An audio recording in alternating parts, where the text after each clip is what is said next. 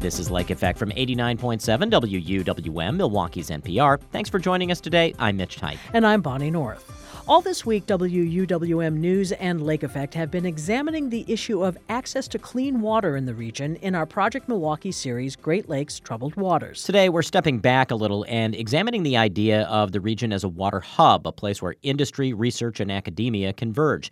In just a few minutes, we'll hear from Brenda Coley, the co executive director of the Milwaukee Water Commons, which takes a community and environmental approach to water issues. But first, Dean Amhaus joins us in the studio. He's the president and CEO of the Milwaukee Water Council, a nonprofit organization that brings together these disparate entities. Amhaus begins by explaining what he means by the concept of a water hub. Well, I think it's important to understand when we talk about hub uh, that it's really a convergence or a confluence of lots of different things, which we're very fortunate to have here in Milwaukee.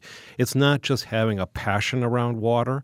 There's a lot of places that have that, but we're fortunate enough is that we've got universities that are focused around water, and certainly UWM with the School of Freshwater Sciences, but oftentimes people don't think about the College of Engineering or Marquette University and their engineering, or UW Whitewater and business and water. So there's all these universities. But we also have uh, a unique aspect of all of these businesses that have been here for many of them decades and decades, that have grown and matured, that has this concentration. Right now, within our region, are almost 240 water technology companies, and that is very unique. And I, the other thing I would say is that we have very strong utilities. Um, these are utilities that are coming up with new innovations. Uh, they're very progressive in that way. In fact, you know, Milwaukee Metropolitan Sewage District is really looked upon as a world leader in terms of the practices that they do. So it's being able to have all of these in a very defined region. And we talk about our region. It's basically about an hour and a half drive. So we pick up Sheboygan and Kohler and Madison and even pull into northern Chicago as well. So is that what makes others look to Milwaukee as a resource around innovation and technologies around water? Well, it, it's not only the fact that we've got the companies and we've got the universities and utilities, but what's coming out of these entities are also what people are looking for. Uh, people from around the world, and literally we've got tens, uh, you know, I mean, dozens more than that coming every single year that are looking for new solutions that our companies are coming up with, our universities are you know developing, um, but they're looking for business to business relationships, or they're looking to come here because we have this ecosystem that they can literally get plugged in. Uh, you know, as an example, we talk about the fact that a company could come in on a Monday morning at uh, nine o'clock, and by eleven o'clock that morning, they could be plugged into an ecosystem that they couldn't get anywhere else. That's really one of the things that defines Milwaukee and separates us out across the entire world.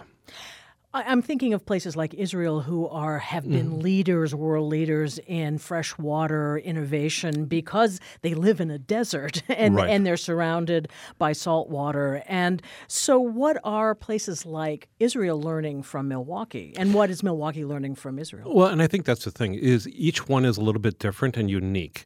And so as you talk about salt water uh, desalination in Israel, that's something that's very very important to them. It's not an issue that we have to deal with. What we end up having to deal with is too much water when we get these storms that come in. So they start to complement each other as well. There's a lot of innovations that are coming out of Israel, uh, but Israel's a small country. And so for that, those entrepreneurs, they have to export if they are going to be able to grow as a business. Um, you know, for our businesses here in the Milwaukee region, it's a huge market just in the United States, but then they can also start working globally. But oftentimes, Milwaukee is compared with Israel or the Netherlands as well. As well. And I think what's interesting is those other two places are countries. And so Milwaukee is really stacking up with that. And we actually had a, a presentation come to us from a, other, another entity out of Germany that was putting, putting Milwaukee really at the top of the level with other countries in terms of innovations. It's not necessarily just because of water stress, you've got to have that concentration of innovation that we have. We talk about innovation, but one of the things that's kind of fundamental here is that we have drinking water issues. We have a lot of people who have either lead contamination or other issues, whether it's well or runoff and that sort of thing. How is the Water Council working to mitigate those problems? Because everyone needs clean water. Right, absolutely. And it's not only the individuals, but the businesses, and it's really important. So there are companies that are coming up with new innovations uh, on the lead pipe issues. And I think the, the thing people often think is that you just have to rip the lead pipes out and then that's going to solve the problem. Well, I think as we're you know coming to learn, it's very expensive to be able to do that. It's very um, time intensive, and there are companies coming up with new solutions. Uh, it may be a liner that goes in the pipe and to be able to seal it off, or an entire house uh, system that you can literally put into, uh, you know, off your wa- main water line that can purify the water for the entire house or point of use. So there are many alternatives as well. And when you start looking at from a farming issues, there's a technology aspect of things, but there's also in terms of approaches on how we manage our, our water. Uh, and the use on the agriculture on the farms. And I think it's got to be a combination of things. There is no one solution to any of this. It's got to be able to work collectively together. But that's one of the things that we're doing in terms of our companies are coming up with those innovations to be able to to drive down the time, drive down the cost, and have a positive impact for people and businesses. How often do you work with other nonprofits who are in some aspect of the water business? I'm thinking like the Water Commons, which comes at it from a an environmental standpoint, right. and I'm sure there are many others that are just not coming to mind right now. How closely do you work with them? Not necessarily so closely because you know one of the things that we talk about as an organization, we're an economic development organization. So I, I think back there was a commercial uh, that used to talk, I think it was BASF, where it said, you know, we're not the ones making the planes, we're the ones that are helping to make it more energy efficient. Same type of thing for the Water Council. We're not out there actually going and cleaning up the rivers or the lakes, but hopefully our technologies can help the Milwaukee Water Commons or the River Keeper to be able to do a better job and to have a bigger impact. So, you know, hopefully that innovation translates and comes back down to that NGO that can have a real direct impact, not only in Milwaukee, but across the entire world. And I assume that there's also help in there somewhere in making it affordable to those NGOs Absolutely. and those nonprofits. Absolutely. Uh, affordable, but also easy to be able to do um, because you know, one of the things that we hear oftentimes is uh, an NGO will go across the world into Africa or India and have a great solution, but the practical standpoint is it doesn't necessarily work under those conditions. And so it's got to be able to make it uh, cost effective, but it's also going to be very uh, user friendly as well. What are some of the biggest challenges that you see sitting in your seat ahead for the water innovation business? I mean, what are some of the biggest things people are tackling? Well, you know, it's interesting is that, you know, oftentimes uh, we'll have people from the media who will say, you know, why aren't these companies uh, creating these innovations and, and getting it out into market in 18 months, you know, or nine months? Well, it's not like uh, creating an app for your phone where if something is not quite right to you, just download a you know a little bug fix. Uh, these are companies you have to think almost like a pharmaceutical company that are coming up with a new drug. They've got to test, test, test, because they have to make sure that once they're in operation, that they're working 100% of the time. Uh, because we got to make sure that they're safe in terms of their usage as well. So it's a long period of time that creates some other barriers because, from an entrepreneur standpoint, they're always looking to be able to find venture capitalists that want to get into this. Well, those venture capitalists want a quick and early return.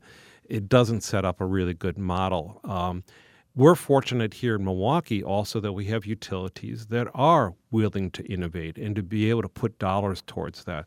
A lot of other places, that's not the case at all. So those are part of the, those, those slow things to the adoption of those new technologies. Is it's a long process for that innovation to be able to pre- perfect it and to be able to get funded as well. That's some of the biggest barriers that are out there. Also, you know, the, the challenge is that we keep on coming up with new issues that we find in our water as well. And so, you know, as we said to the governor, you know, it's great to be able to have uh, a year of water uh, for the state of Wisconsin, but it's frankly it's going to be a decade of water or even longer than that as well because it's going to take a long time for this. How important is it to have governmental backing for what you're doing, even though you're an economic development nonprofit? Uh, it's very important. We live in an environment and a society where you have to have the government relations and engagement as well. And that's whether it's from the governor's office to the Wisconsin Department of Natural Resources or the Wisconsin Economic Development Corporation, which we're very close partners with as well. And so it is a partnership. Uh, I will say is that the Water Council has been really driven by the private sector, but a lot of the things that we are doing couldn't be done without you know all those other partners. To be able to get the regulations approved on a fast fashion with the Wisconsin Economic Development Corporation to be able to help those entrepreneurs to be able to perfect their innovations, to be able to get it out into the marketplace as well. So you can't separate them out at all. They've got to be part of that whole solution. So as you look into the future, the both the near and far future, what are some of the things you're most excited about? Some of the projects that you can talk about that you think are going to make a huge difference to us? Well, you spoke about earlier in terms of desalination, and when you start going around the United States and around the world, you hear people talk about you know that's sort of like the golden solution. If we can come up with the ability to take our salt water and to turn it into you know fresh, clean water, it can be done uh, technology can make that work. The problem is it's very, very expensive and it's a huge energy use to be able to do that. I believe that one of the innovations where we're going to start seeing and moving forward with is really getting into more water recycling. And we're frankly we've been doing it forever, for entire existence. Uh, what we as human beings have to get over what they call is that yuck factor.